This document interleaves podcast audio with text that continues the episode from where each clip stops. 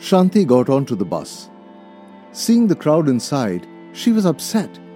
There was no place to sit. Just then, a person vacated his seat. The man standing next to her vacant seat could have sat there, but instead, he offered the seat to her. At the next stop, the same thing happened again. He gave the seat to another. This happened four times during the entire journey.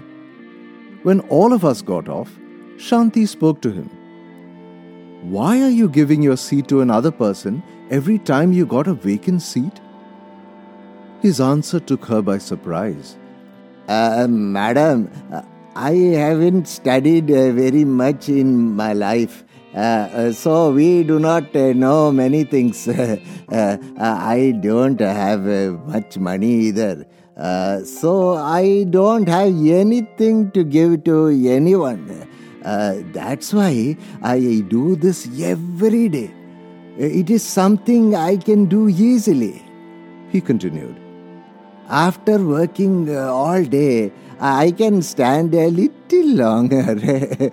I gave my seat to you and you said uh, thank you. It gave me satisfaction that I did something for someone. Uh, I do this daily and I feel I am contributing in uh, some way.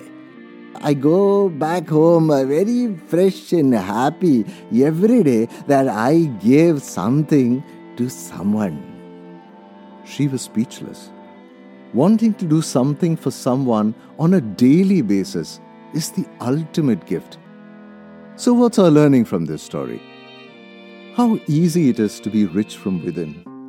Beautiful clothes, lots of money in the bank account, expensive gadgets, accessories, and luxuries, or even educational degrees may or may not make you rich and happy. But a small act of giving is enough to make you feel rich and happy every day. Sai Ram.